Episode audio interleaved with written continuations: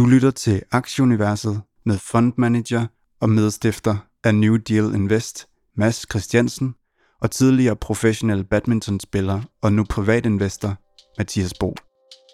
Velkommen til Aktieuniverset.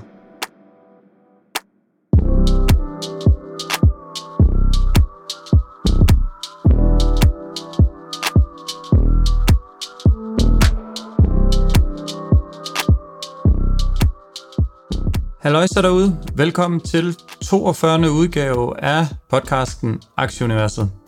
I dag der øh, har vi følgende ting på programmet. Vi har naturligvis en nyhedsrundtur. Vi har lidt regnskab generelt. Mads har blandt andet lyttet med på Just Eat øh, Conference Call. Vi skal snakke med aktieanalytiker nu kalder jeg ham Paul, han får nemlig selv lov at udtale sit efternavn, når han kommer på. Paul er der fra Rusland, så det, det, that's a tongue twister, that one. Meget omkring hans investeringsstrategi, og Paul er en, en, en gavet rot i fadet, så det glæder jeg mig utrolig meget til at høre om. Vi kommer også rundt om værdisætning af aktier, øhm, og øh, vi kommer også med vores bud på, hvor øh, markederne skal hen her hen over sommeren. Hvis jeg lige øh, fortsætter med at være tårholder her, så øh, juli måned podcast er jo bragt i samarbejde med Quarter, den her app, hvor man kan lytte til øh, de forskellige øh, regnskaber. Og det prøvede jeg at gøre. Jeg øh, lyttede med på H&M, deres regnskab, som kom i ja, forgangne uge. Og øh, jeg synes, appen den er utrolig brugervenlig. Der, man kommer bare ind, og så trykker man bare play, og så kommer man med på, på den her optagelse.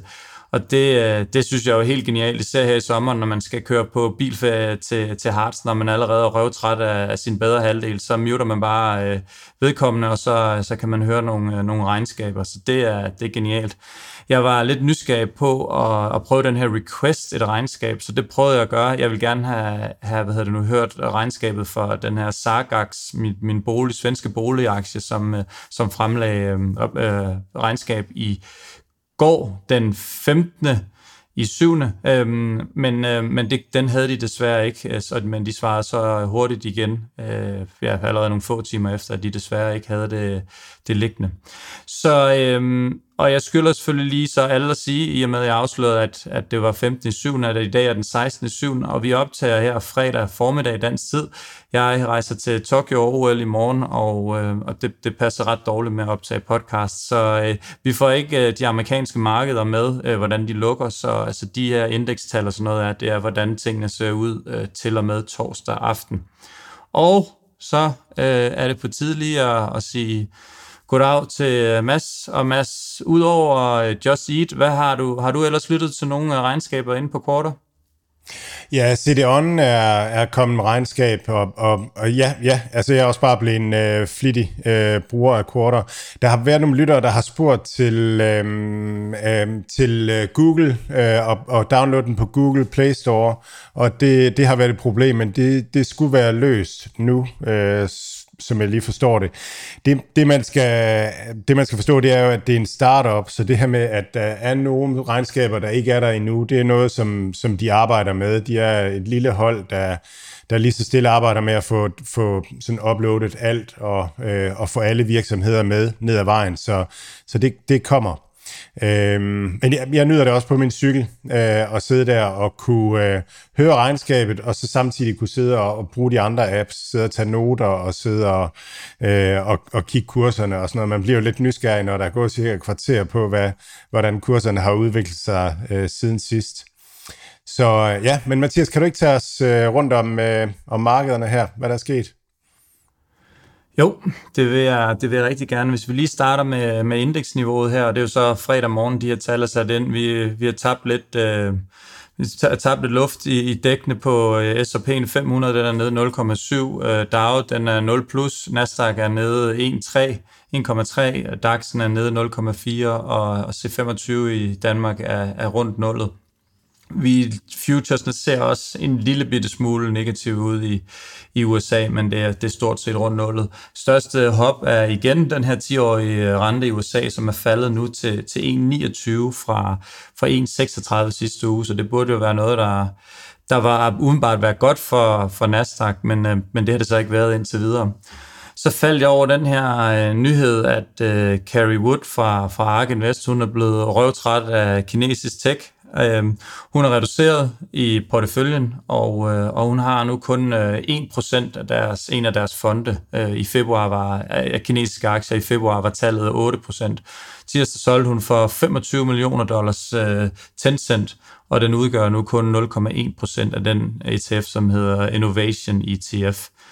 Øhm, hun var så ude og, øh, og bruge de penge, hun lige havde, øh, havde fået ind i kassen til at købe den her amerikanske DraftKings, den her online betting site, i kurs omkring 72 øhm, all-time high lå den, og den er i, i 45 nu her, så det er en, der har, øh, der har fået barberet øh, fuldskægget ned til, til næsten... Øh, til næsten helt, øh, helt fuldstændig clean shave. Hun har også købt øh, Coinbase, som i øh, 342 all-time high, den er nede i 230 nu, og så øh, måske mest interessant, i hvert fald for dig, Mads, øh, så bed hun også til bold med, med Cardo Libre, all-time high lige under de her 2.000, som vi også har nævnt, og, og nu her ligger om, omkring 1.500. Hvordan, har du en kommentar til, til de her indkøb, eller til ARK generelt? Ja, altså ARK, de arbejder jo på den måde, at, at de, de siger, at de har en hurdle rate på, jeg mener, det er 15 procent. Det vil sige, at, at langsigtet, så vil de kunne se, at hvis de køber Mercado Libre nu, så kan de tjene 15 procent på, på lang sigt. Hvis, hvis de føler, at de ligger at Mercado Libre vil kunne give en langsigtet øh, indtjening på, på meget over øh, det her 15 procent, altså at de føler, at den er billig i øjeblikket, jamen så vil de lægge til deres position og have en større andel. Mens når, når vi kommer i den anden ende, at de føler, at nu, nu, øh, nu er der ikke så meget, eller vi kommer tættere på kun være, at være omkring 15 procent, så vil de begynde at, at sælge lidt af den. Så de roterer hele tiden deres øh, papirer, øh, sådan at, at de overvægter det, som er, er det, det, de føler er billigt øh, på lang sigt, øh, og, så, øh, og, så, og, så kommer de, og så undervægter de det, som de føler er dyrt. Så der er sådan en rotation, og så har de jo fordelen af, at de så offentliggør det, og der er så mange, der løber efter dem, så at, at de kommer hele tiden til at skubbe en lille smule til markedet, når det er sådan, at, at de, de kører ind og ud. Vi overvejer det meget i New Deal Invest, det her med, at vi får sådan et lille univers på, på 20-25 aktier, som vi kender rigtig, rigtig godt, og, og gør det en lille smule. Vi har ligget lavt i Kahoot, og, øh, og og har købt en lille smule mere her efter faldet, øh, mens vi har ligget højt i good food. Så det er sådan, altså det er noget, man kan arbejde med, hvis man, hvis man kan finde ud af, hvad værdien er på de enkelte aktier. Og det er jo noget af det, som bliver super spændende her med, med Paul i dag, at Paul er at Pauls force, det er at værdisætte aktier og kunne Altså at, at kunne, kunne sige, nu, nu er den for billig, og nu, nu køber vi ind. Og det er sådan noget af det, jeg med min strategi ikke fokuserer så meget på. Jeg, jeg er mere sådan til, hvordan, hvordan kommer de til at klare sig på lang sigt, de her øh, papirer. Så der er de her forskellige strategier. TSMC de øh, leverede et stort regnskab her til morgen, øh, men blev ramt af en, øh, en kæverasler. Øh, de har taget, øh, der var en masse investorer, som skulle have en, øh, have profithjemtagning, og den er nede 8% her på Taiwan-børsen her til morgen. Og en anden en, der også har fået en, øh, en ordentlig en på tuden, som øh, er Frederiksværk øh, værdig, det er Vestas. Den har, den har, ikke set, den har set dum ud i år, øh, for, øh, for at være helt ærlig. Og det var egentlig på en nedjustering for en konkurrent, Siemens Kavesa, der, øh, der gjorde, at investorerne også tænker, at jamen, Vestas er sværere. Øhm, 312 er all-time high i starten af året for Vestas, så den købes, handles nu omkring 230, så, øh, så den, er, den træder også lidt i vandet.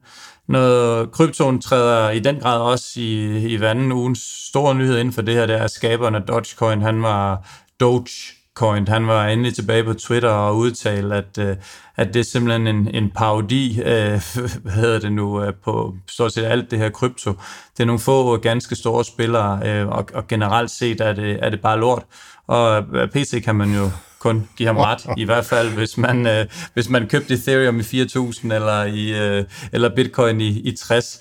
Men øhm, ja, der er jo, det er jo noget, der, der i den grad skiller vandene. Jeg, øh, jeg er jo stadigvæk fan, men det er han så ikke. Jeg synes sådan, det er måske lidt, at at en mand, der har tjent så mange på at lave noget, øh, hvor han har naret folk, er så ude og sige, at er ude og, og stråle dem i hovedet endnu en gang, og bare sige, at hvor var I dog dumme, I, I købte det, jeg har været med til at skabe. Det synes jeg måske sådan en lidt dårlig stil. Men øh, Lige, det, han, ja, han, er nok, han er nok svært ligeglad med, hvad jeg mener. Så hvad siger du, Mads? Lige, bare lige et kæmpe shout-out til, til det interview, vi havde sidste uge med, med Mikkel Gros Nielsen omkring, øhm, øhm, øhm, øh, omkring øh, øh, kryptovaluta og sådan nogle ting. Og, og noget af det, som han talte om, det var jo, at han er, han er langsigtet. Og, og, og Ethereum-casen er jo langsigtet. Det er jo en, en brugscase, at, at, den, at de her protokoller øh, kommer til at blive en, en væsentlig infrastruktur øh, digitalt. Så, så det er den langsigtede ting. Kortsigtet, der er det jo bare ren spekulation. Altså, der er det jo bare, øh, ja, der er det jo bare, skal prisen op eller ned og, og, og sådan nogle ting. Så det, det er en helt anden disciplin.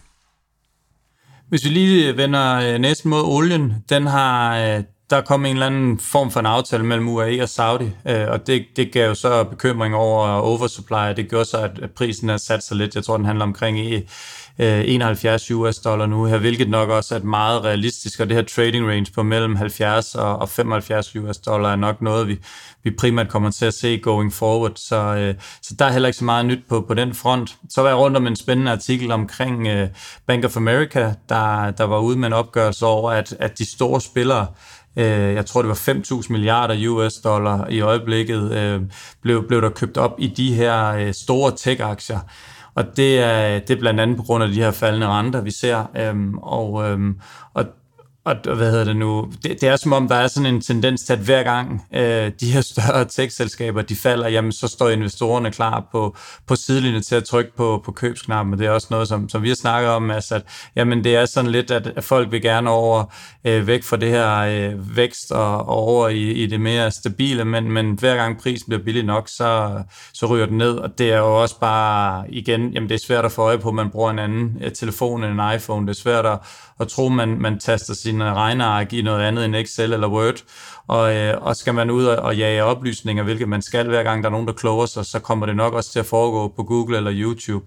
Øhm, så øh, ja, Lars Svendsen han vil jo nok sige, at man er sindssyg, man ikke minimum har 80% tank i sin øh, portefølje, og jeg vil nok være så flavet at sige, at, øh, at man er sindssyg, hvis man ikke ejer i hvert fald minimum lidt af, af the big five, øh, som, øh, som vi ynder at kalde dem. Så øh, ikke fordi jeg nu har noget mod tank, det tror jeg nu kan være et godt vedmål, men, øh, men, men tech på en 10-årig sådan, det virker, det virker lidt oplagt, at man hiver fat i, i næsten på enten Facebook, eller Google, eller Amazon, eller øh, ja, Apple, eller, eller Microsoft. Men øhm, om man lige skal købe det nu her, det, øh, det smider vi lige en cliffhanger på den, og så vender vi lige tilbage til det lidt senere i programmet, hvor vi, øh, hvor vi lige øh, runder det igen. Og så tror jeg alligevel ikke når til dig, Mads, at du er kommet godt i gang med regnskabssæsonen. Ja, det er jo, det, ja, det er jo fedt. Altså nu, nu er vi i gang. øh, sidste uge havde vi Kahoot og Good Food, og i den her uge har vi haft City On og Just Eat Takeaway, og det er bare, øh, det er bare fedt. Altså, og det er, det er sjovt at få de der brækker øh, ind, få, øh, få virksomhedens øh, resultat, og så få øh, få ledelsens ord på, hvordan, hvordan det er gået, og hvordan de ser verden, og, og sådan nogle ting. Ikke? Nu har vi gået og gættet i, i tre måneder, og så, så nu, nu kommer det så. Så øh, jeg synes, det er super spændende og, og super interessant, og lige pludselig er Twitter utrolig spændende igen at, at gå og kigge på. Den sidste måned herop til regnskaberne, det er lidt sådan en lavsæson, der, der er ikke så meget, vel, og det, det, er, det, er, det, det er ikke så fedt. Men nu, nu øh, i sidste uge fik vi Good Food, og, og den, den bragede op med, med 50% fra den laveste til øh, fra det laveste niveau inden for 14 dage, og så til det højeste niveau. Øh, og jeg synes, det er vældig interessant, det der med, hvordan, hvordan at, at markedet kan, kan prissætte så skævt. Og som jeg talte om, så, så er det noget af det, Paul han virkelig øh, prøver at arbejde med, det er at finde de der øh, virksomheder, som er prissat forkert. Der var en lytter, der spurgte mig til Ethereum, øh, om vi kunne tale om den. Og, og når, jeg, når jeg ser Atarian, Atarian er sådan en, en, øh, en virksomhed, som øh, som sælger på, øh, på eller som, som arbejder på Amazon, de, øh, de har noget tech, der gør, at de henter data ind på, hvad brugerne efterspørger på Amazon, og så forsøger de enten at producere produkter, eller at opkøbe virksomheder, som laver produkter, som modsvarer den der efterspørgsel, og så optimerer de værdikæden. Og for mig giver det super meget mening. Øhm, men, men markedet øh, lader lige så stille Atarian sive og sive og sive. Og nu koster Atarian, øh, hvis man sådan ser på prissætningen, hvis man bruger det, der hedder øh, øh, enterprise value i forhold til deres omsætning, enterprise value, det er, det er market cap, øh, børsværdien, minus, øh, minus de penge, de har, eller den, minus den gæld, de har det vil være enterprise value. Så hvis man ser den værdi i forhold til deres omsætning, så ligger den på 1,24, og det er sådan rigtig lavt. Altså det er, det er dårlige virksomheder, eller ikke særlig attraktive virksomheder, der ligger der. Hvis man skal, hvis man skal sammenligne med en obligation, jamen så på en obligation får man et par procent i afkast, og øh, hvis man så skal have en aktie, så skal man have lidt mere end et par procent. Så en virksomhed, som ikke vokser, jamen der skal man måske kunne tjene en 5-7 procent om året i afkast. Og, og, øh, og det vil sige, at en virksomhed, som handler, hvor, om, hvor man får omsætningen for, man køber om, en krones omsætning for en krone, jamen så skal man have et afkast på, på 5% eller sådan et eller andet, og så er der ingen vækst. Og det er der, at, at, at sådan en virksomhed, der handler til den prissætning, ligger meget lavt. Og så kan man spørge sig selv, er det så, det, de vokser jo rigtig, rigtig meget, og sådan, er det så fordi, at at der er fusk med, eller, eller hvad, er det, hvad er det, der gør, at, at markedet vælger at sætte den derned? Eller er det Paul, som, øh, som ligesom skal til at ind og kunne se værdien i det, fordi at markedet nu har, har prissat den forkert? Øh, ja, Mathias, har du spørgsmål til den? Ja, jeg, jeg synes jo, det er jo en, som efter du har talt om den, så har den været øh, på min radar. Jeg har også selv investeret lidt i den, men jeg var ikke så, så sikker på den, så jeg tog egentlig noget profit, da den, den stiger jo sådan, når den stiger, så stiger den jo relativt eksplosivt, så kan den have en 4-5 dage streg, hvor den lægger en 30-20-30% til i kursen, men den kan jo så også tage nogle rigtig store fald. Jeg sidder her og ser på på grafen på, for midt i februar, vi er 47 dollar, og nu handler den altså i 11, 11,60, øh, og selvfølgelig har der været nogle hop tilbage. Men hvad, øhm, altså, som, er, du, er du ved at falde, falde ned fra stolen i forhold til, hvor billig den her er? Eller, øh, altså, det er jo helt øh, forståeligt, du har svært ved at forstå, hvorfor den er dernede. Det kan man også høre lidt undren i stemmen. Men, men øh, hvad, hvad tænker du om kursen, de her niveauer, i forhold til, da kursen var, var på toppen? Jamen, der er to muligheder. Den ene mulighed det er, at der er nogen, der ved, at det her det er, det er en scam, eller, eller et eller andet, der, der ikke er hold i. Og den anden mulighed det er, at markedet prissætter den helt forkert. Øhm, og, og det der med, at markedet prissætter forkert, det er jo noget, vi ser sådan indimellem. Øhm, og det med scams, det er enormt sjældent. Så sådan min personlige strategi, det er at sige, at jeg, jeg, jeg opererer ikke rigtig med, at der er svindel øhm, og at virksomheder, så indimellem så er der en wirecard, men det er godt nok sjældent.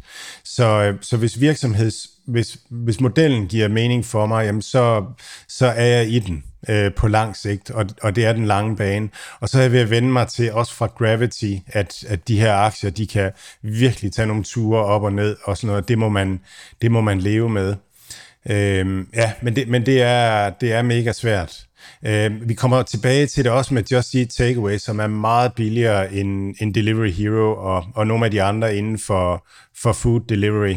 Og så for eksempel en virksomhed som CDON handler til en, til en enterprise value øh, i forhold til revenue på 3,5, og det er faktisk sådan okay dyrt.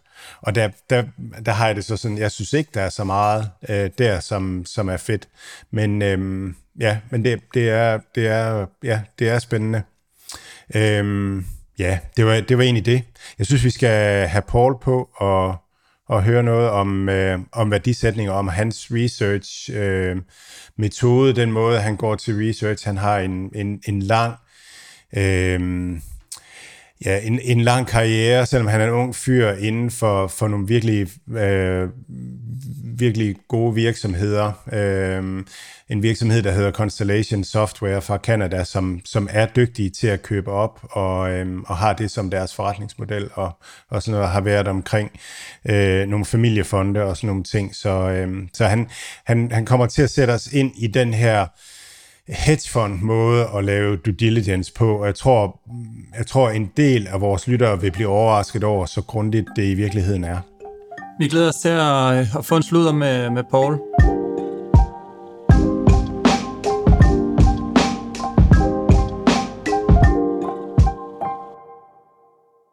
Hi, Paul. Thank you so much for joining our podcast today. Yeah, hi, Matthias. Thanks for, for having me. Um, just introduce yourself, Paul, to our listeners, please. Yes, sure. Happy to provide a little bit of an overview about myself. I was born in, in Kazakhstan, and uh, after the collapse of the Soviet Union, my, my parents decided to, to move to Germany.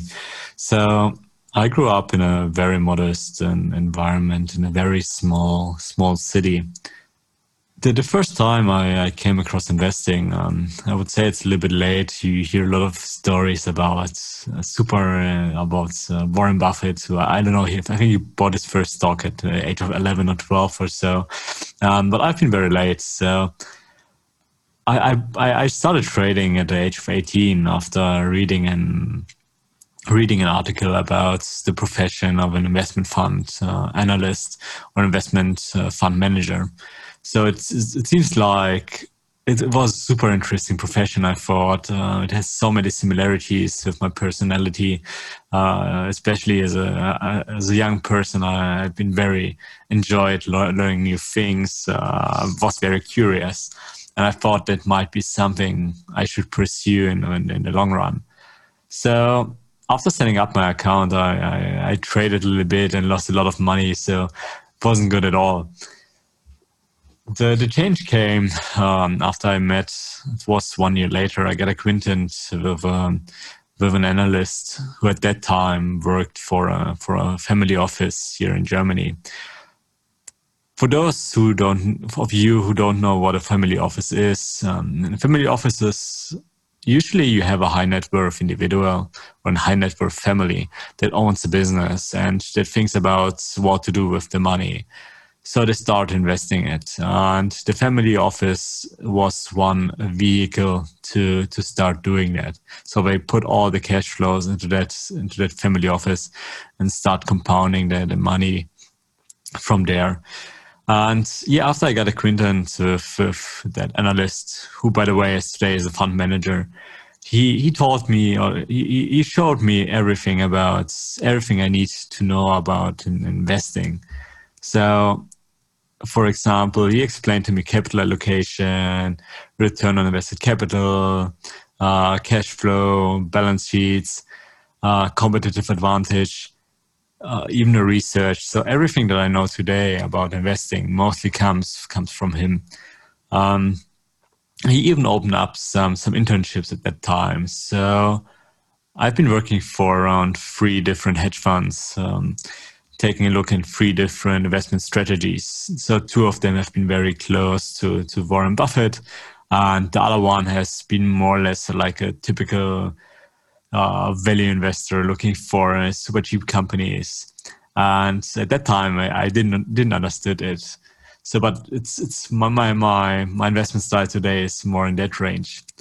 So after those three internships, uh, unfortunately, unfortunately, it was in 2018 when the crisis happened with, with, with I think with China. What it was when everybody was selling their stocks, the, the stock market declined uh, very steep. I think like 15%, if, if not 20.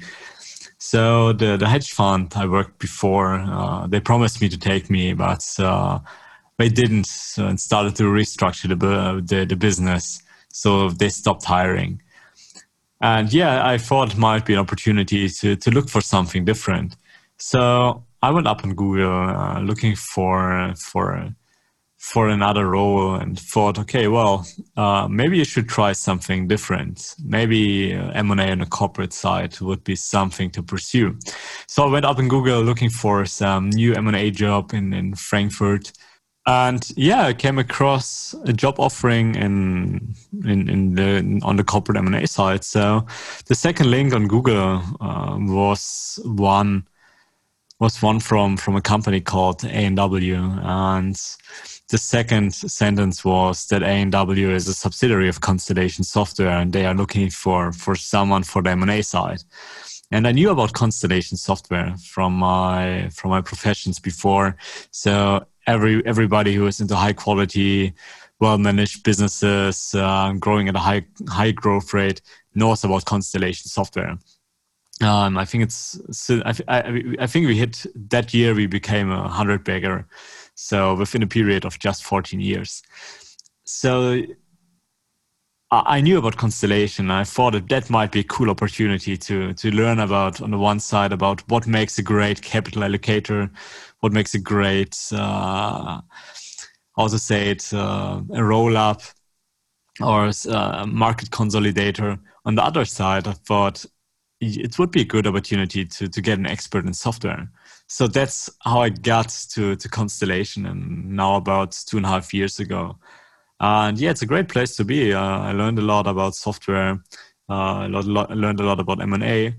Um, but the process is completely different compared to what you might learn in, in uh, so it's it's very different to, to value investing or uh, typical investing into the stock market.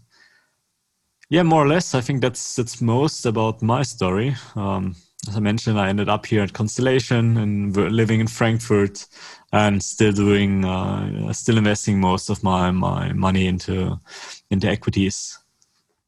And and doing doing remote work. It's it's funny. Our sound guy Anas is in. Uh, is in Georgia, and and we had this chat about how it's possible for you to work for a Canadian uh, company out of uh, Germany, and that that you could sort of uh, go go anywhere.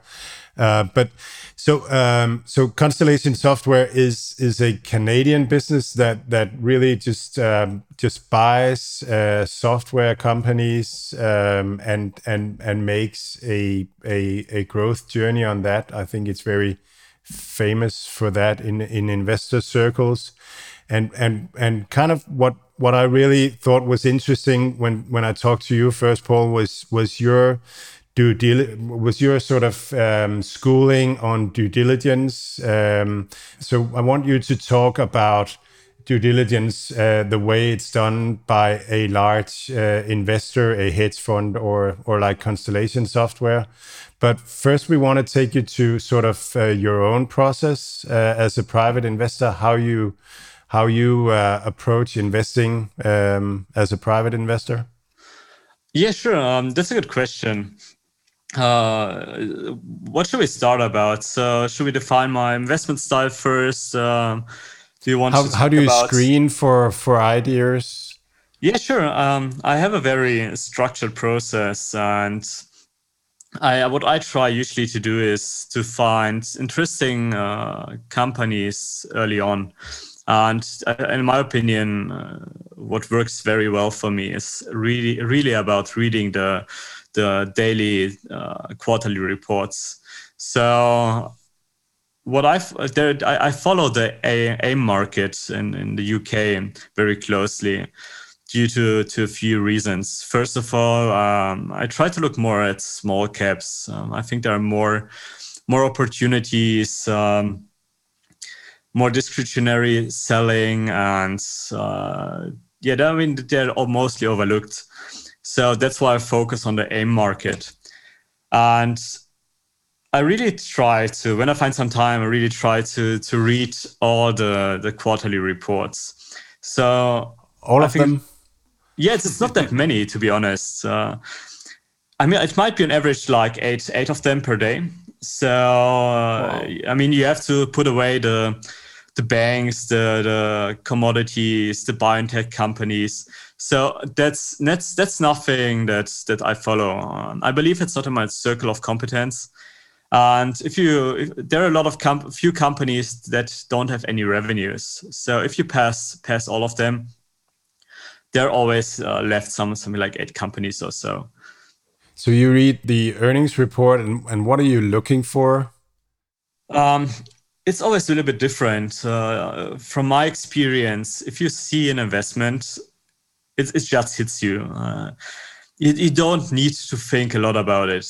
So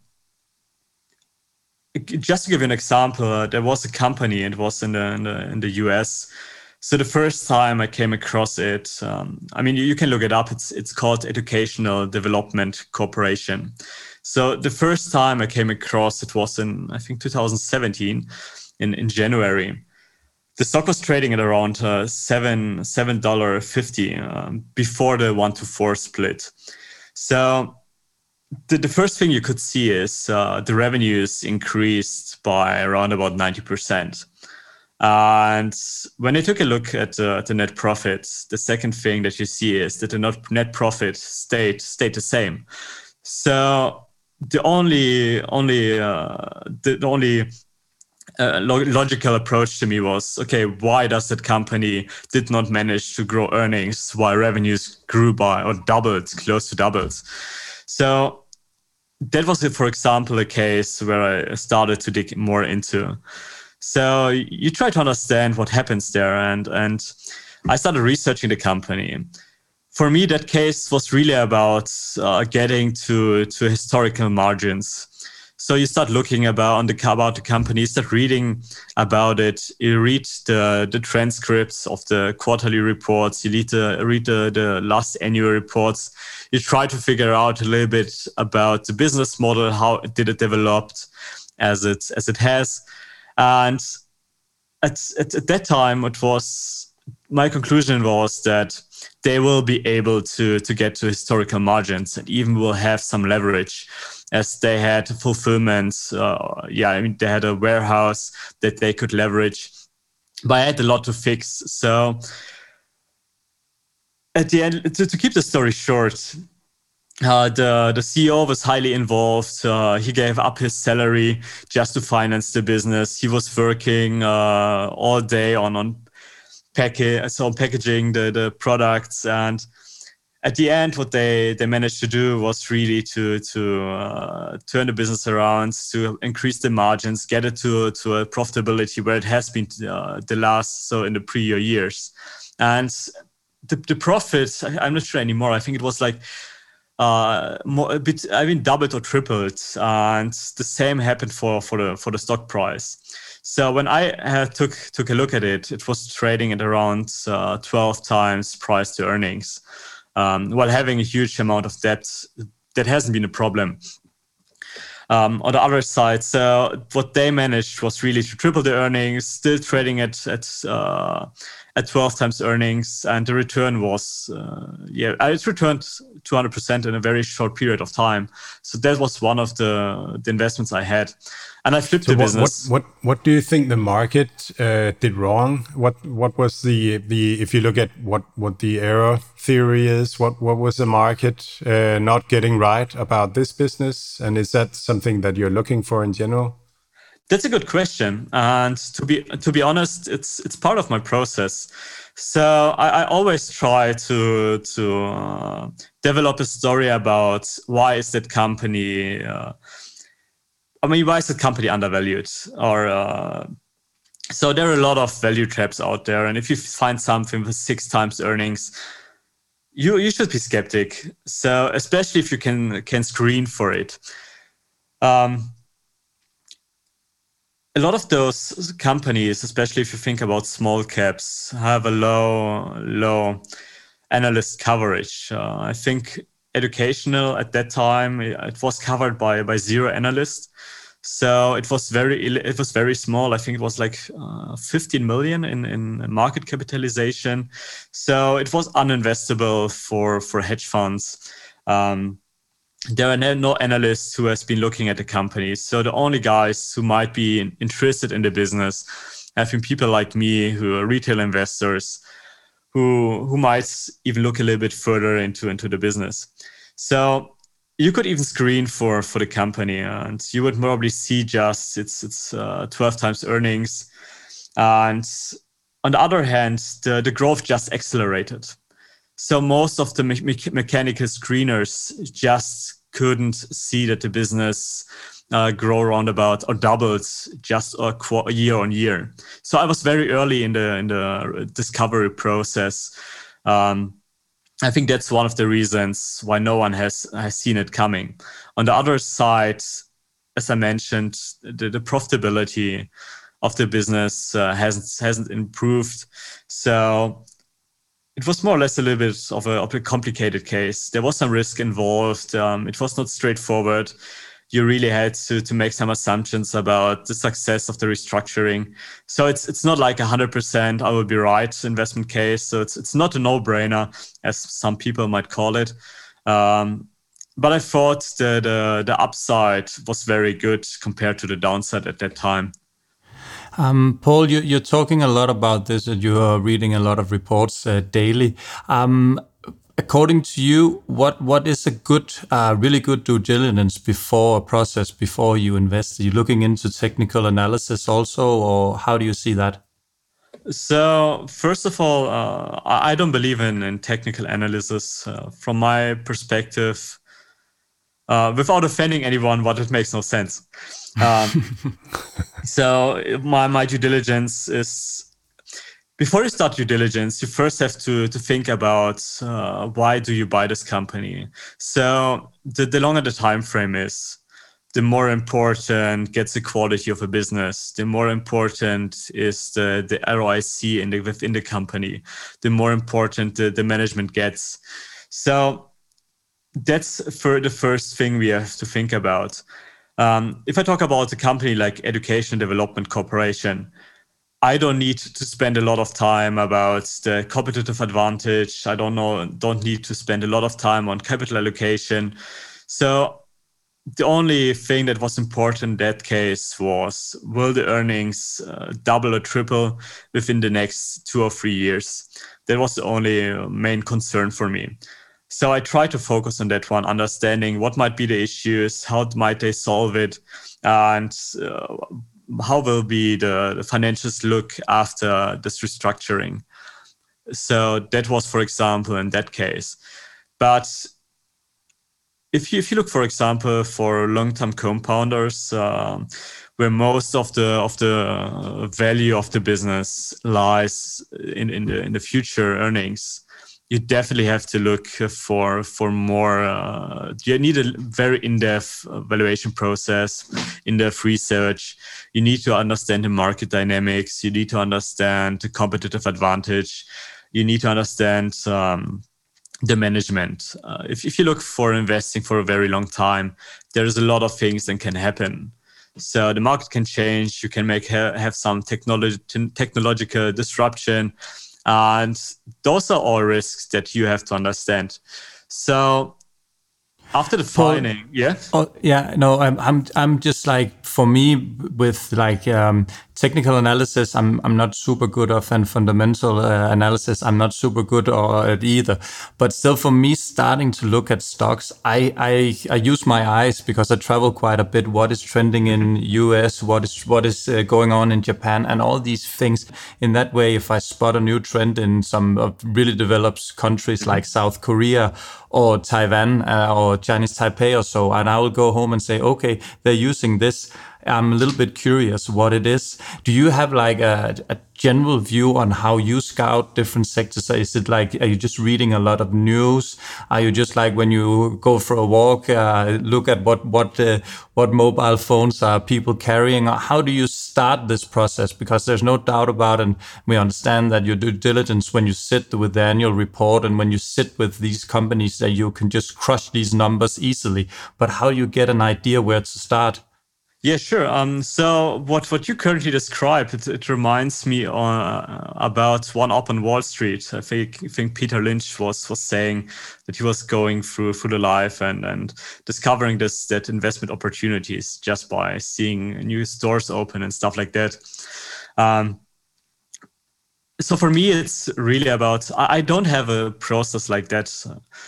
It, it never came across. Uh, it's really for me. It was always about about reading the, the quarterlies. So uh, from my experience, in most of the most investments, if people start talking about, or uh, if, if I, I, don't know, my experience is just when I came across a company, it's already in a, in a very late stage. So people are aware of it.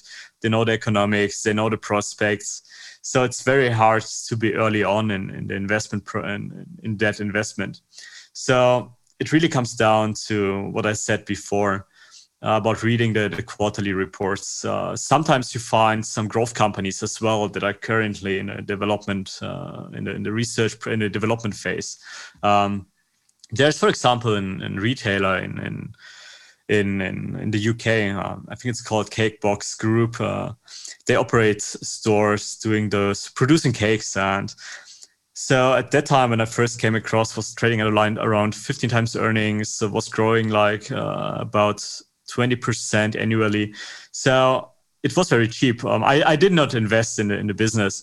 but it was definitely something where uh, where someone who who thinks growth or who would like to to to hold the company for a very long time would be interested in, in keeping the business. And I think it was at that time really undiscovered.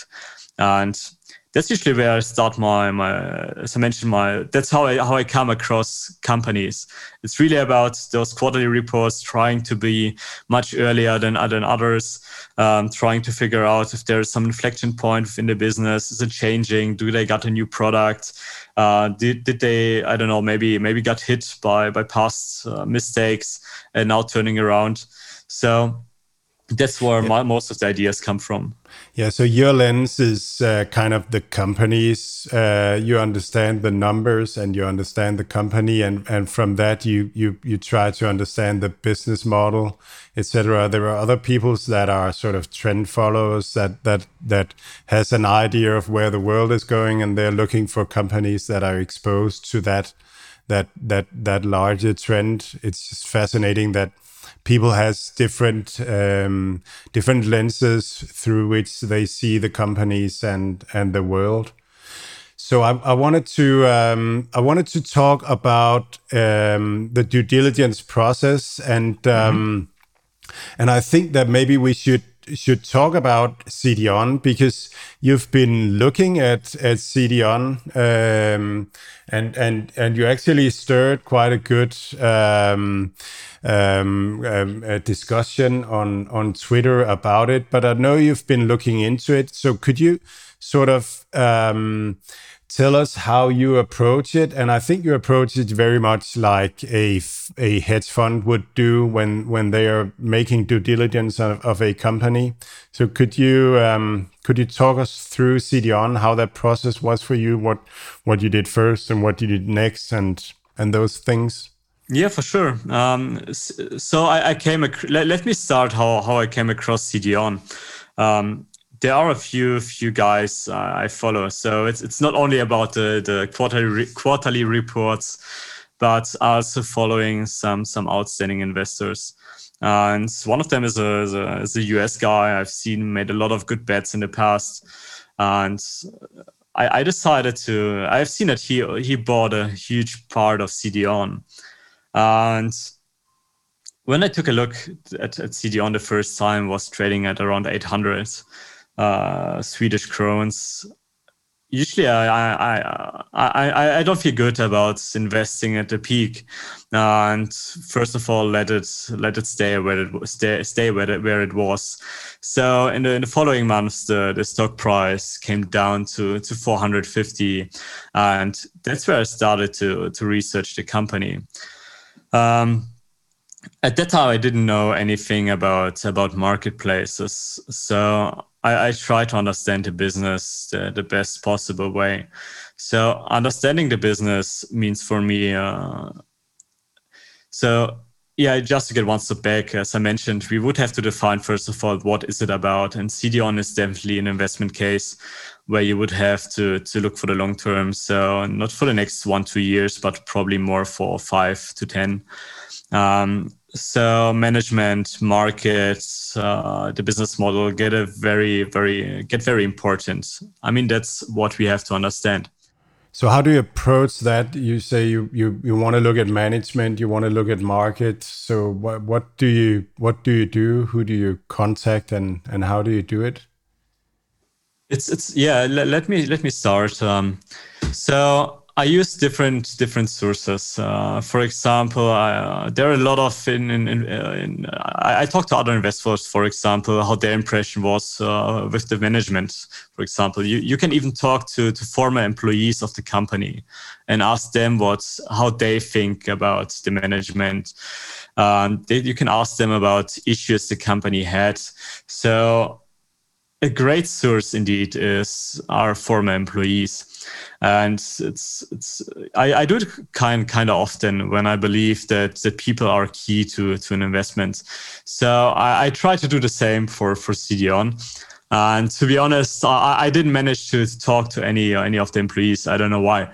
So uh, that's that's on the one side. On the other side, what I uh, like to use, and I found it's kind of kind of very useful, is, is, Reddit for for research purposes. So as I mentioned, I, am based here in, in, in, Germany, and I, I don't know the the Swedish market. I, I never shopped at CDON, so we have some similar businesses here in, in Germany, but it's a completely different story. So how do you use Reddit? What what do you what is what is your process there? So I mean, uh, CDON is, is the market leader in, in Sweden. and there's a Swedish, uh, I don't know how it's called, a forum threads. And, and on, on Reddit, I think they had about 300,000 uh, uh, how is it, members. Uh, I just was uh, putting in my, my, my question like, hey guys, what do you think about CDON? What is it compared to Amazon? Uh, would like to to hear about it. The reason why I'm asking is uh, I, I, manage a small investment partnership, so I, I, try to keep it as simple as possible so people understand what my intention is, and I get get get quite a, a lot of, of, a lot of response. Um, and you have this function on on, on Reddit that you get karma for upvotes and negative karma for downvotes. And a lot of people who agree with your with your comments, they they start upvoting your your post, and you get a good understanding where people agree and where we don't. So that's where I started. And uh, so just to summarize it, what I learned about uh, about about the, the Swedish customers is that first of all, Sweden's I, I mean correct me if I'm wrong but Sweden's usually use price comparison websites like uh, I think it was Prisjakt, Price Runner, and and they go from there. So if CDON has uh, offers the lowest price, they will prefer CDON over other retailers. On the other side. Um, they they responded that uh, most of Swedes really enjoy buying at specialized retailers uh, they believe they have a very good customer experience, and that's it's uh, that's one of the reasons why still low acceptance is in, in uh, Swedish uh, marketplaces. Um, on the other hand, it's the categorization.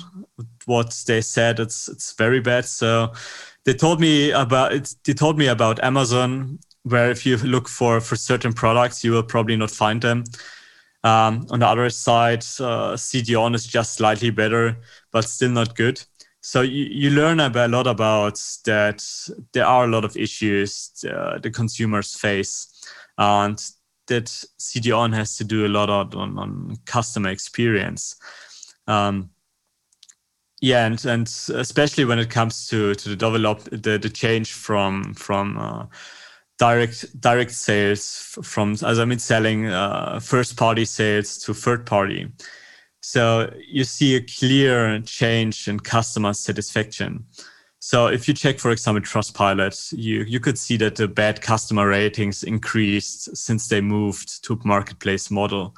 And so I decided to, to start from here. And you clearly, I mean, it gives you a clearly good idea about why the Sweden, the Swedish investors might even be wrong about CDON.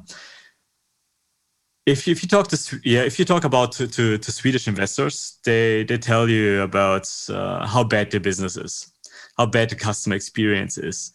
So I, think that's it's interesting because the, the difference between the, the, the Nordic investors and the US and Israelis who are very very interested in the business is that those more or less look at the numbers. Why I believe that the Nordics might have a, attached some emotional component to the overall experience of the of the company. So you try to get hold of, of former employees to to figure out uh, sort of the company culture and get get some insights from them, and you try to get some insights from from people on on Reddit um, what what else is there to to sort of a, a proper process on on due diligence?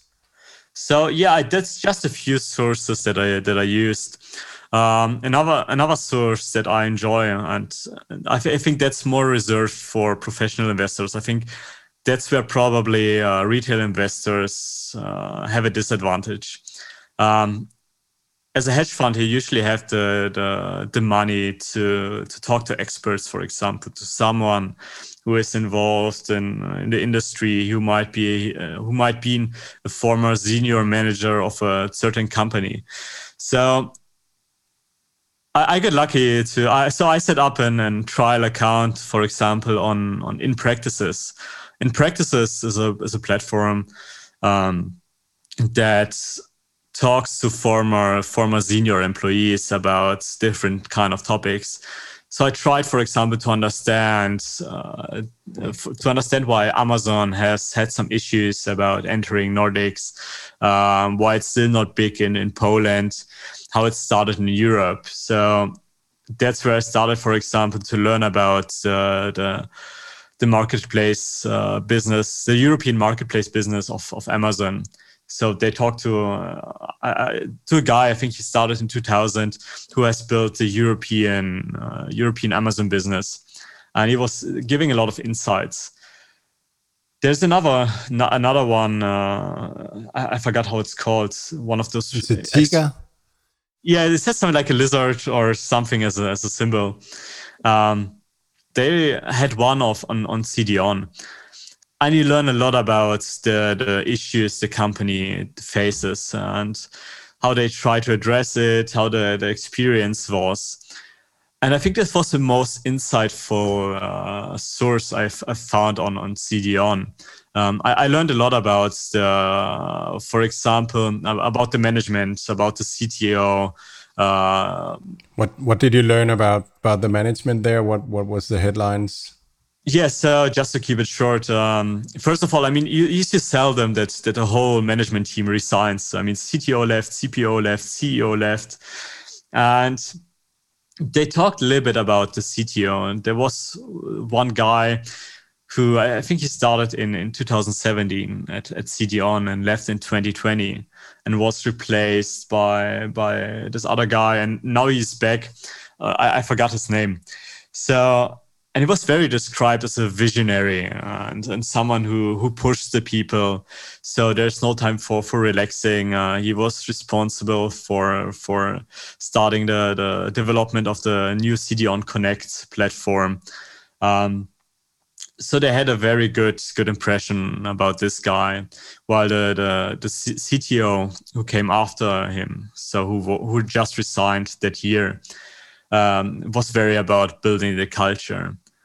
Um, that's, for example, you you probably that's something you learn from from talking to to former employees, and nothing you really read anywhere.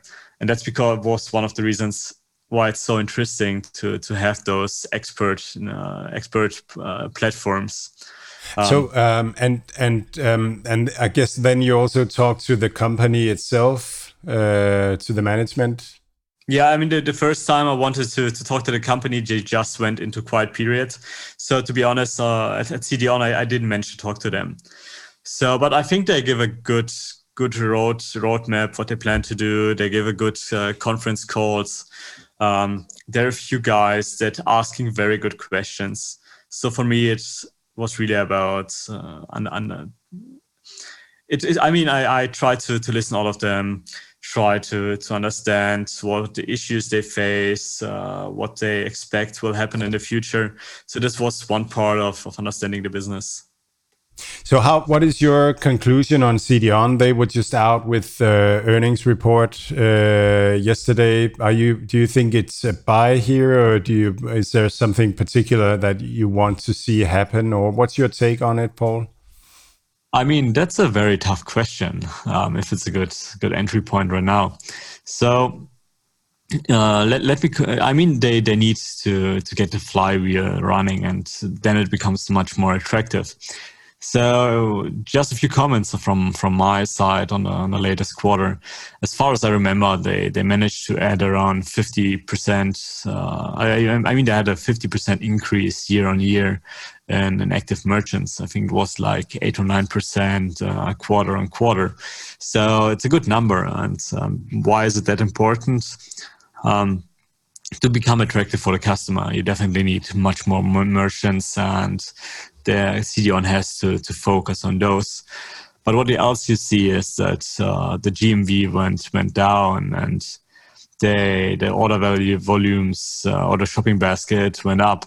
So they sold much more uh, less margin products, like for example TVs. Um, and they gave a discounts to the to the merchants, so the, the revenue declined steeply in, in, in that quarter. So, but overall, I think uh, it seems like the business is going to the right direction, and it explains probably why why posts uh, reporting the, in the first seconds uh, the share price declined but went up afterwards. Um, yes, I mentioned before they have a huge amount of problems currently in the in the business and definitely have to to to get up the take rates. I mean, uh, currently they I think last quarter should be have been around nine percent. Historically, it was much higher. So we we should assess the we should assess CDON uh, a little bit different. So first of all, uh, we should think about the bull case. We should think about the bear case. We might think about a base case. Um, it's not a company where you have an outcome of, of zero or one, but there are a lot of uh, a lot of possible outcomes. So let's start. Let's let's start first about with the with the uh, with the bear case. Um, currently, they are trading at around 10 percent on on GMV. And uh, if you, for example, take Allegro, Allegro is trading at around 15%. So how could CDON get get to the same amount? Um, on the one hand, uh, marketplace like Amazon has around four percent, uh, four percent on their on their um, that they get from the GMV for for ads. So, I mean, I don't know. Maybe you can take uh, something like a two and a half percent uh, to be more conservative. Maybe two percent. Um, on top of that, uh, if they're gonna introduce FBA, uh, in that case, just to to have a to have a peer, uh, someone like uh, Amazon receives around three percent for the FBA as well.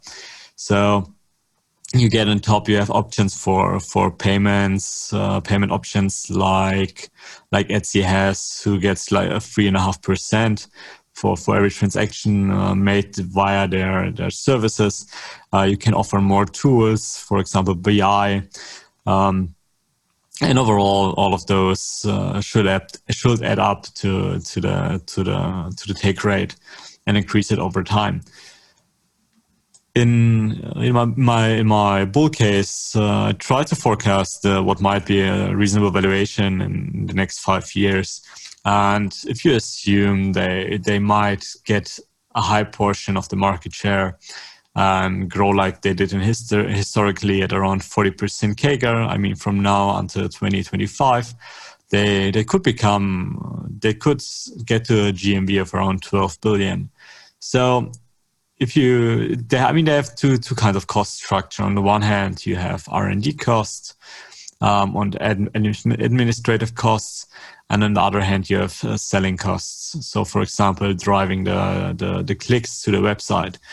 Um, obviously, G&A is uh, is scalable, while sales and marketing a little bit less. And you can make a few assumptions. For example, if you take a take rate of 15%, um, on the 12 billion GMV, you get to 1.8 billion in revenue. So if you subtract a little bit of, of the operating costs um, and assume something like a 30 33% EBIT margin as a realistic, um, and you think about more about some peer group multiples, a company like uh, so like uh, Mercado Libre in, in, Latin America is trading at around uh, 2.5 forward uh, EV GMV. So if I take a little bit less uh, less of a of a uh, of a multiple of around two times EV GMV, you get to around 24 billion in, in valuation. Um, that would be from from today today's share price something like 860% upside. So not anymore that far from a, from a 10 bagger. So the company would even trade at around 40 times EV EBIT. And yeah, and you don't have to forget that the company is still growing, uh, the business is scaling, so it still could compound at a, the reasonable growth rate. Um, on a on a beer case, so I think that's more or less interesting as well. What might be some some what might be the worst outcome that I can think of? Uh, I mean, the, the, worst outcome can definitely be uh, going going to zero, but um, if it's let's say it's a little bit it's it's not super successful um, it grows grows with with the market average. I think in, in sweden it was something like 14% so it grows from 2.2 billion in, in gmv to around about 3.7 um, they just managed to, to get the take rate slightly up from 10 to 12.5 and i mean that would result in around uh, 460 million in, in in, in revenue so if you put away some some costs, I could imagine that they get to around 70 million in in in, in, EBIT or uh, somewhere around about 15% EBIT margin. Um, it's it's not a high quality business in, in that case, so it, it shouldn't trade at any any high EV GMV ratio. So if you assume something like 0.5 times, uh, you get to a 1.85 billion in, in enterprise value. Uh, and having, a, I mean, from today's price, it would be uh, something around about of 25% downside, um, implying that it will trade in, in 220, 25 at around 26 times EV EBIT. So it doesn't seem that expensive anymore. I mean, we, we shouldn't see CDON as an as in one or zero case, but more thinking odds and outcomes. And if you think about it in that way, uh, you have the option of for, for example, for 10 bagger that will continuously, uh, continue, I mean, will continue to grow at a, at a fast pace. Um, you have the option that it will become a medium outcome, might grow for 20% CAGR, and you have the worst case, or not, not the worst case, but let's say they will be not as successful, will grow just like uh, like the market, and you will not lose a lot of money. And I think it's a very attractive, uh, at least from a valuation perspective, it seems like very attractive. But they have to prove that they will manage to to to get to get back to the old times, uh, to the high growth rates so far they they they have to fix a lot of problems. They have to find uh, a good management team. They still have to to. I mean, even even Amazon as a as a competitor is in, in the market, and I think some people some people underestimate Amazon. Uh, I could imagine they they're gonna fix most of the problems. Um, but yeah, overall, it's it's a pure execution and might be might be a good idea to invest. Uh, so far, I, I'm not. I, I will slightly see if they manage to, to get to a GMV of, of 30%. Um, I, I don't think I will. I, I don't think I will be late if they really manage to to grow the GMV at a historical pace again there will be still be enough upside to to uh, to invest into the company. Yeah, That's what I, I totally agree. I'm I'm also just looking at the GMV to see if they sort of get get that back on on on rails uh, with a GMV growth of of of somewhere near to 50%, which I think should be sort of the the thing they need to to to become this destination of of Scandinavia and to fend off uh, the competitors. So uh, yeah but uh, yeah, so Paul, um, it was uh, very interesting to uh, to hear. One of the things that I really learned uh, something about was this sort of very thorough due diligence uh, process. I think that was really really interesting. And where can people follow you on Twitter? Yes, um, yeah, I, I mean on Twitter on so my nickname is Investment Ideen. It's it's like the German equivalent for uh, for investment ideas. Okay, thanks a lot, Paul. It was really great having you, uh, and um, and see you on Twitter. All right. Thank you so much, Paul. Thanks for joining us. I appreciate your time, guys, and yeah, thank you. Aktieuniverset bringes i samarbejde med Quarter. Quarter er en app, som giver en meget nem og brugervenlig adgang til investor relations materiale fra virksomhederne, jeg og du investerer i. For mig er det enormt spændende, at vores første samarbejdspartner er et produkt, jeg selv flittigt bruger. Jeg bruger Quarter-appen, når jeg skal researche virksomheder. I Quarter-appen søger man på virksomheden, og kan så lynhurtigt vælge at afspille regnskabsmeddelelsen øh, eller andre investorpræsentationer. Man kan også let og hurtigt finde transcripts, slideshows, komme direkte på Investor Relations hjemmesiden. Alt fungerer optimalt, netop fordi man er i en app. Det lyder måske ikke som noget særligt, men det er faktisk en meget bedre brugeroplevelse, netop fordi det er en app. Alternativet er typisk telefonens browser. Her googlede jeg mig tidligere frem til virksomhedens Investor Relations materiale, som så ligger i formater, der ofte ikke er mobilvenlige. Desuden fungerer browseren virkelig dårligt til afspilning af lydfiler. Den glemmer hele tiden, hvor jeg er kommet til, og den stopper afspilningen, hvis jeg skifter til en anden app, for eksempel hvis jeg vil tage en note. Lyddelen af Quarter-appen fungerer derimod helt optimalt. Den virker som Spotify. Man kan afspille, mens man bruger andre apps, uden at afspilningen stopper, og appen husker, hvor man er kommet til, hvis man først lytter videre dagen efter. Så når jeg researcher virksomheder via mobilen, så bruger jeg Quarter. Appen kan downloades via App Store og Google Play. Quarter staves som det engelske quarter, blot uden E. Det vil sige Q-U-A-R-T-R, quarter.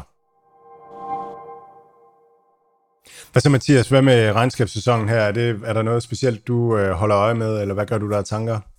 Jeg glæder mig utrolig meget til at, øh, at kigge på de her uh, the, the Big Five uh, i, i slutningen af måneden. Jeg tror, at vi ligger for med, med Apple den 27. Og så tror jeg samme dag, tror jeg også, at nogle af de andre kommer, eller også det dagen efter. Men det vil starte i hvert fald, uh, i hvert fald den 27. Og jeg, sådan, jeg, jeg synes, det her med forventningerne og forventningens glæde, øhm, tilfældet for tre måneder siden, da, da vi så på seneste kvartals regnskab, det var det her, at alle forventede bare, at det ville være through the roof regnskaber, som, som virksomhederne leverede. Og, og det er sådan lidt øh, det, som analytikerne er ude at sige også her, at, at igen, så kommer vi til at se en kanon regnskabssæson. Og så, øh, så i hvert fald efter øh, sidste kvartal, jamen så var det det her med, at jamen selvom at, at regnskaberne de var så gode, så, øh, så er det sådan lidt, men det havde, vi jo, det havde vi jo fortalt, at det var. Så der var ikke rigtig nogen sådan effekt af det, og faktisk viste sig, at, at dagene efter regnskaberne, jamen så begyndte de faktisk at, at sætte sig. Øh, og de her, de, de helt store øh, der, der er blandt andet uh, Apple satser 10%, uh, øh, undskyld 12%, 10% Microsoft, 10% Facebook, 10% Google. Så over hele linjen, selvom at de faktisk leverede. Og det er jo det her med, med forventningerne. Når forventningerne bare er, at alt er positivt og på den grønne gren, jamen så, så kan man egentlig kun skuffe. Det, er, det er lidt ligesom i sport, når man føler, at sin optakt har været perfekt, og alt er perfekt og perfekt og perfekt. Jamen så, når man kommer ud og for mit vedkommende skulle præstere på badmintonbanen, jamen så, så var det ofte sådan, åh, oh, jeg lavede en fejl, jamen hvad fanden sker der, fordi alt har været perfekt op til. Forventningerne er simpelthen så høje, at man næsten kun kan, kan skuffe. Og det, det var i hvert fald sådan lidt tendensen var der for tre måneder siden. Et andet godt eksempel var også den her øh, Delivery Hero i Tyskland. Jamen altså legendarisk regnskab, 10% op på dagen, for så derfor at, at pisse det hele væk i, i ugerne efter. Og jeg tror faktisk, den endte nede øh, 25 procent i, i, forhold til, i forhold til, hvad hedder det nu, hvor den, hvor den kom fra. Så det er sådan lidt eksempel i det her marked, at, øh, at det holder jeg specielt øje med at se, om, om det er den samme tendens, der gør, og jeg har egentlig sådan lidt en, en feeling af, at, at det samme godt kunne være tilfældet den her vej, så jeg sidder sådan lige faktisk lidt her i, i skrivende stund, om, om man skal tage en lille smule af, af gassen af og, øh, og, og stadigvæk holde, holde fast i sin, øh, selvfølgelig sin basisportefølje, men nogle af de lidt andre måske lige slippe gashåndtaget lidt for lige for, for at se. Øh, så, øh, så det, er sådan, det er sådan lidt det, jeg, jeg går og, og glæder mig til, og sådan øh, prøver lige at, at få en feeling af, om, om hvilken vej det kommer til at gå. Hvad, hvad, hvordan, hvordan tænker du sådan, hvordan ser du på det, Mads? Har du en anden opfattelse af tingene? Jamen, øh, ja, der er jo flere ting. Altså, den ene ting, det er det her med, at øh, markedet generelt er dårligt til at prise langsigtet vækst ind. Altså, alle analytikere, når de, når de ser en eller anden vækstkurve, så siger de, jamen, okay, væksten i år er 30%, så er den nok 25% næste år, 20% næste år osv. Det kender man fra gamle virksomheder, så det, det er sådan, man tænker, at, at det går.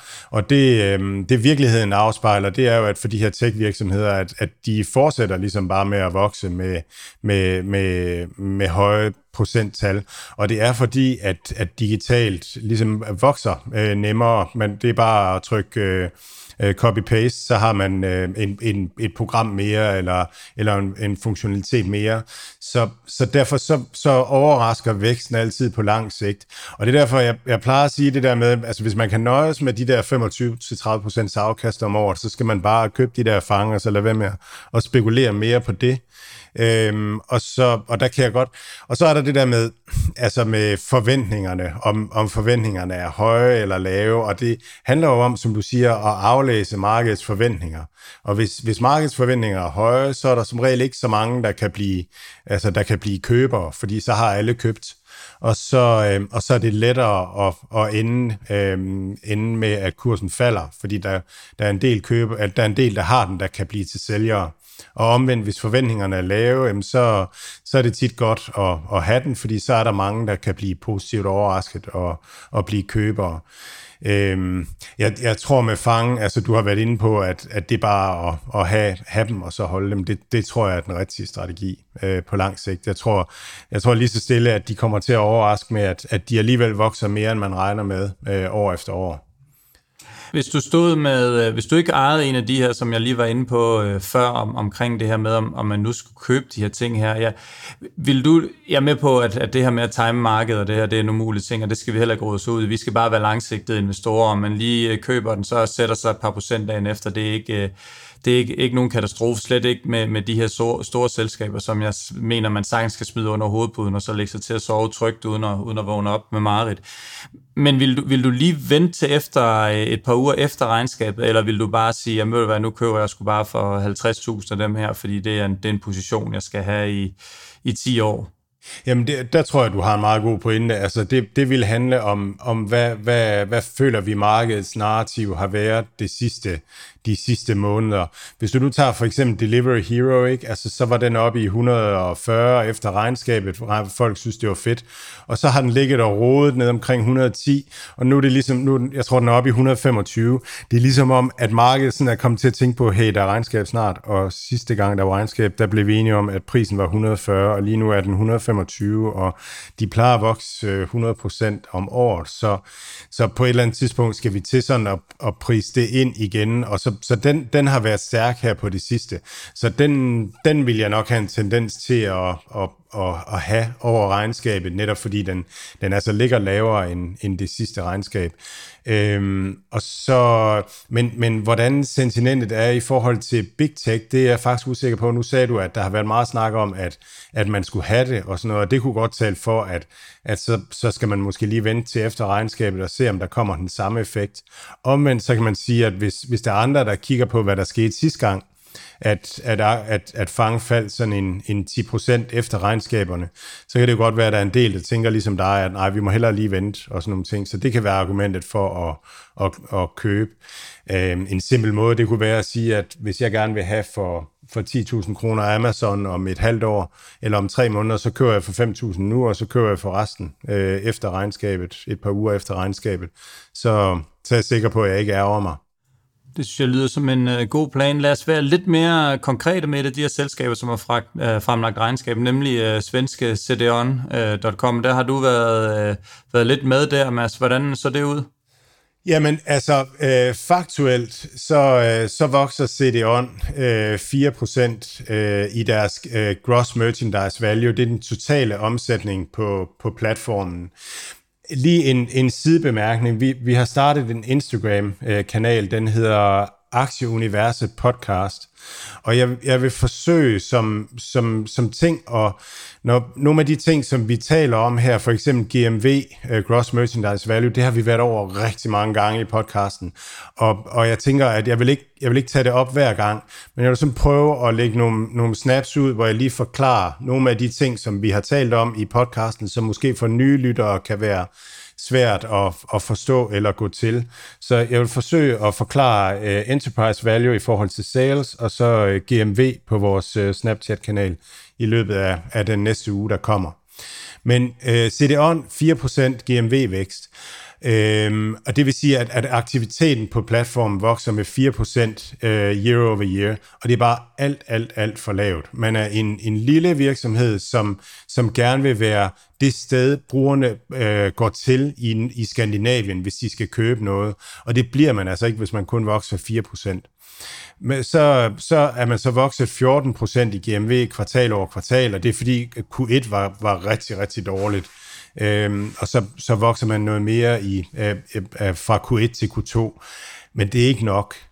Øhm, hvis man lige skal se på for CD-ONs forretningsmodel inden, så skal jeg så vil jeg lige prøve at, at sige, hvad, hvad, hvad, hvad dem, der godt kan lide regnskabet, de siger. Jamen, altså, deres forretningsmodel, det er at være en markedsplads-platform. Og det er sådan en, en, øh, en matching-platform, som matcher nogen, der har en butik, der gerne vil sælge varer på internettet, og så brugere, der gerne vil købe varer på internettet. Så det er en matching-platform med to brugergrupper, nogen, der har butikker, og nogen, der er købere.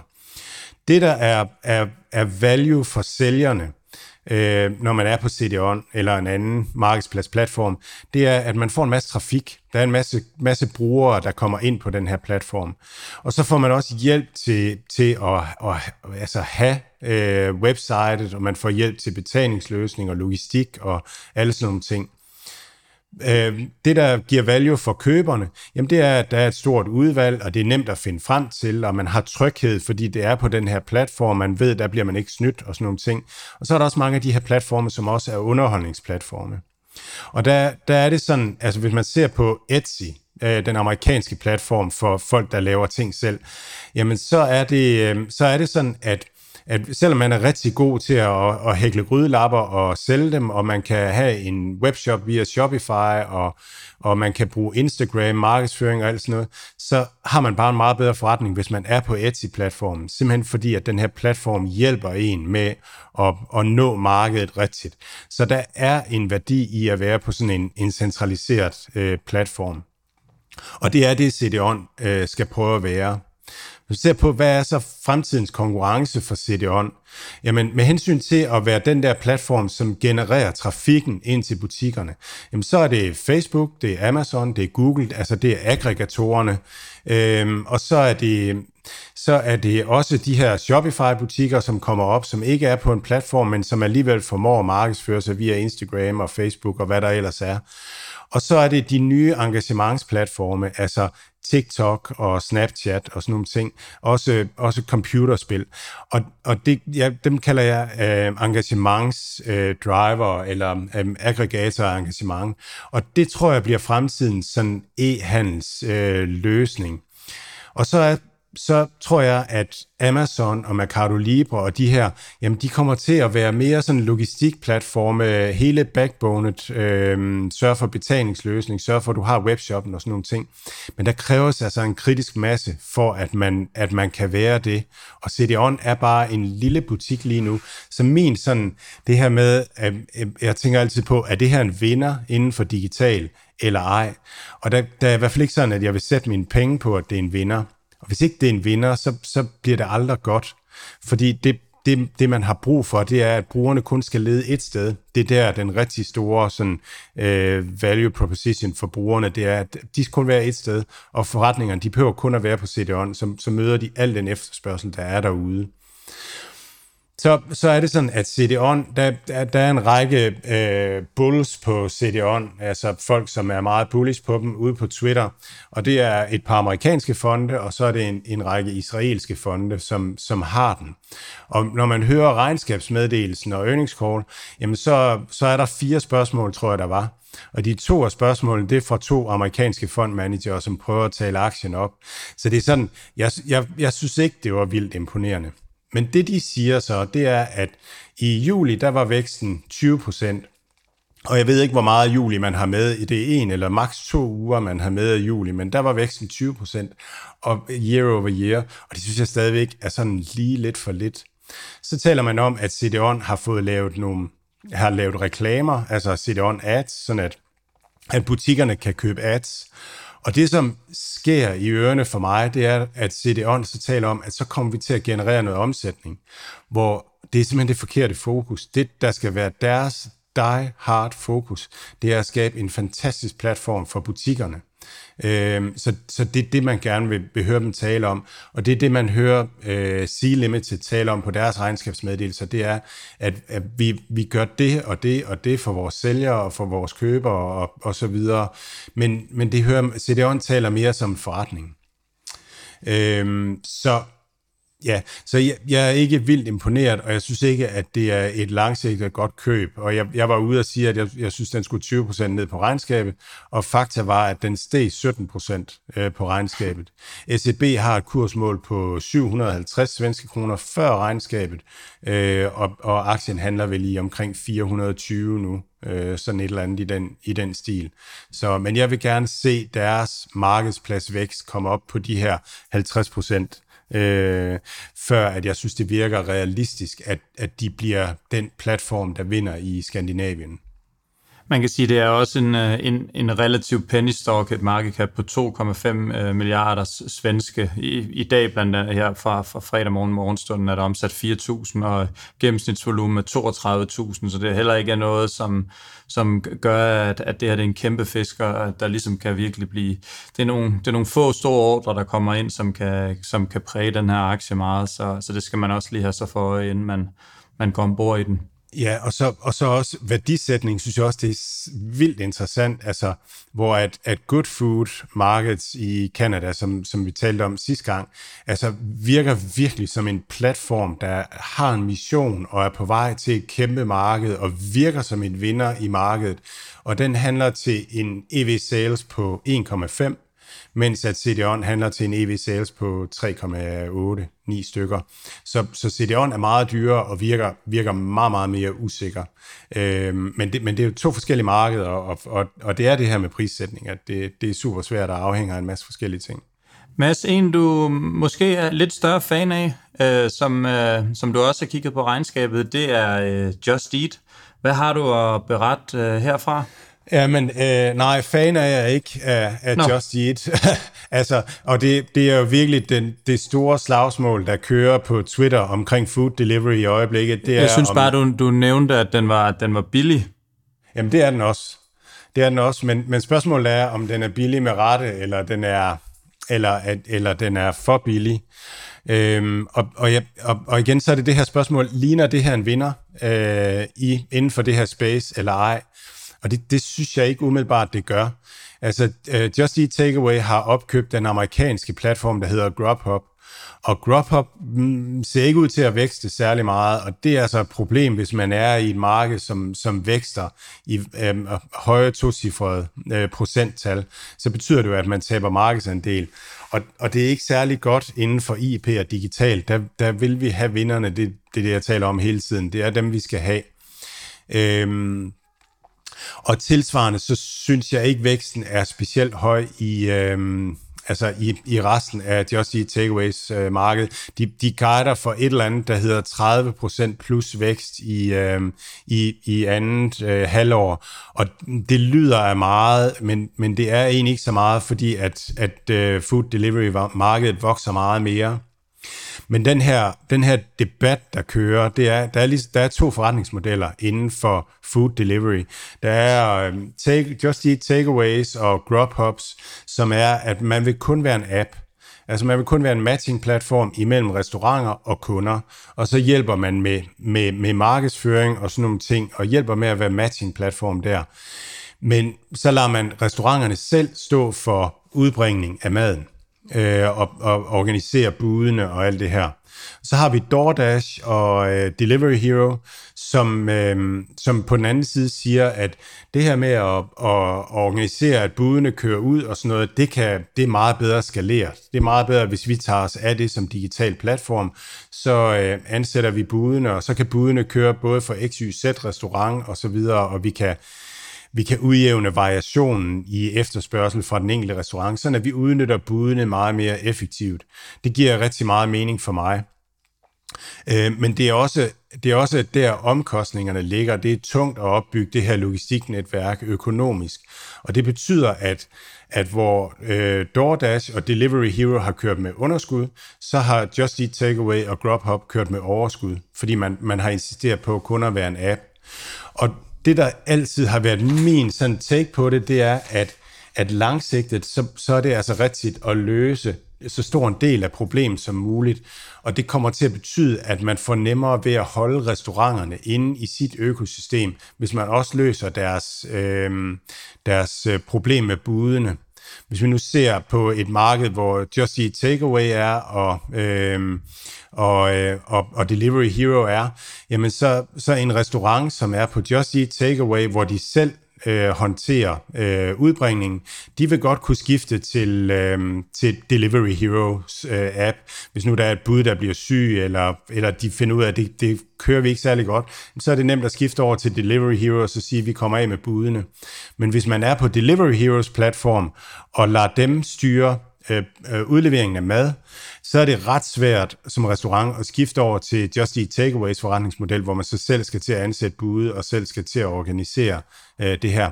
Så sådan konkurrencemæssigt langt ned ad vejen, der, der tror jeg bare, at Delivery Hero øh, og, og, øh, og DoorDash har en nemmere hånd at spille øh, på lang sigt. Så øh, ja, så det, det tror jeg meget på. At det, som det, som jeg tror sker lige nu, eller det, der sker lige nu, det er, at Just Eat Takeaway, de begynder at køre med underskud nu. Og det er de, fordi at de begynder at etablere en logistik øh. Øh, især i England, men også i USA er der mere og mere logistik. Og det betyder, at de nu er ved at, at, at omdanne sig til en virksomhed, som også har logistik øh, på, og nu, det betyder, at de investerer nu og kører med underskud nu. De er så ude at sige, at nu har underskuddet toppet og så videre, og, og, sådan, og jeg ved ikke, jeg tror ikke helt markedet køber det. Det jeg synes, markedet sådan måske overser, eller det er dem, der er bulls på, øhm, på Just Eat Takeaway overser, det er, at nu har vi altså en virksomhed, som har været god til at lave en app, til telefonen. Og nu skal de lige pludselig til at, at styre en people's business. De ser ansat tusindvis af bude rundt omkring i hele verden, organisere dem, få det til at fungere. Og det, det er jeg ikke sikker på, at, at jeg vil sætte mine penge på, at, at de er de bedste til. Der DoorDash og Delivery Hero, de er vokset op med at, at organisere øh, delivery. Og det, øh, det vil jeg hellere sætte mine penge på, at de fortsætter med at være vinderne i.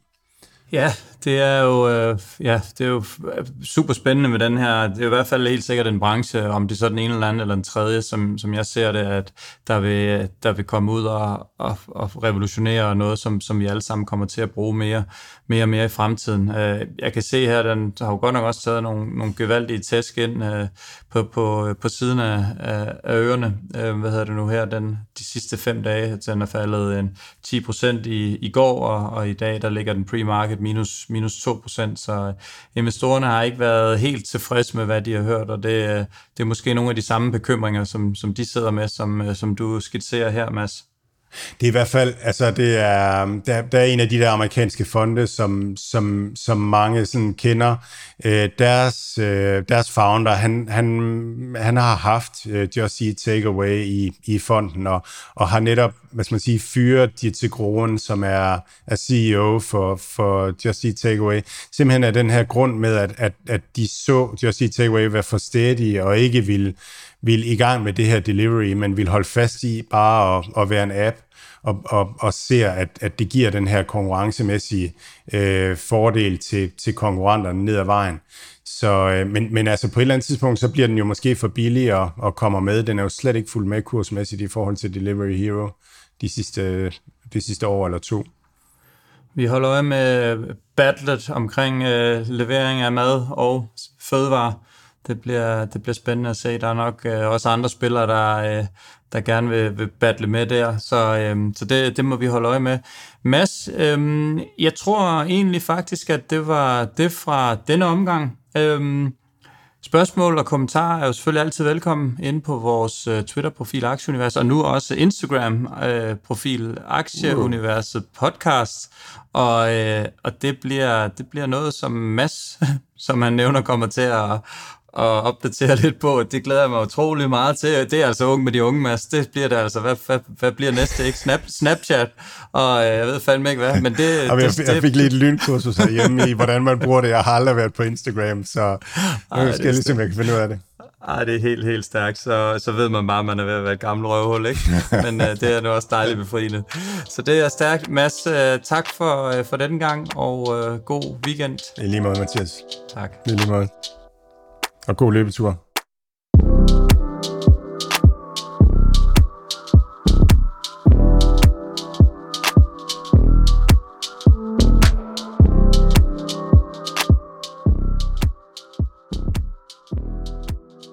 Denne podcast er ikke investeringsrådgivning, men vores lille aktieunivers, hvor vi ser på aktuelle nyheder på de finansielle markeder og diskuterer interessante aktier og strategier for vores investeringer.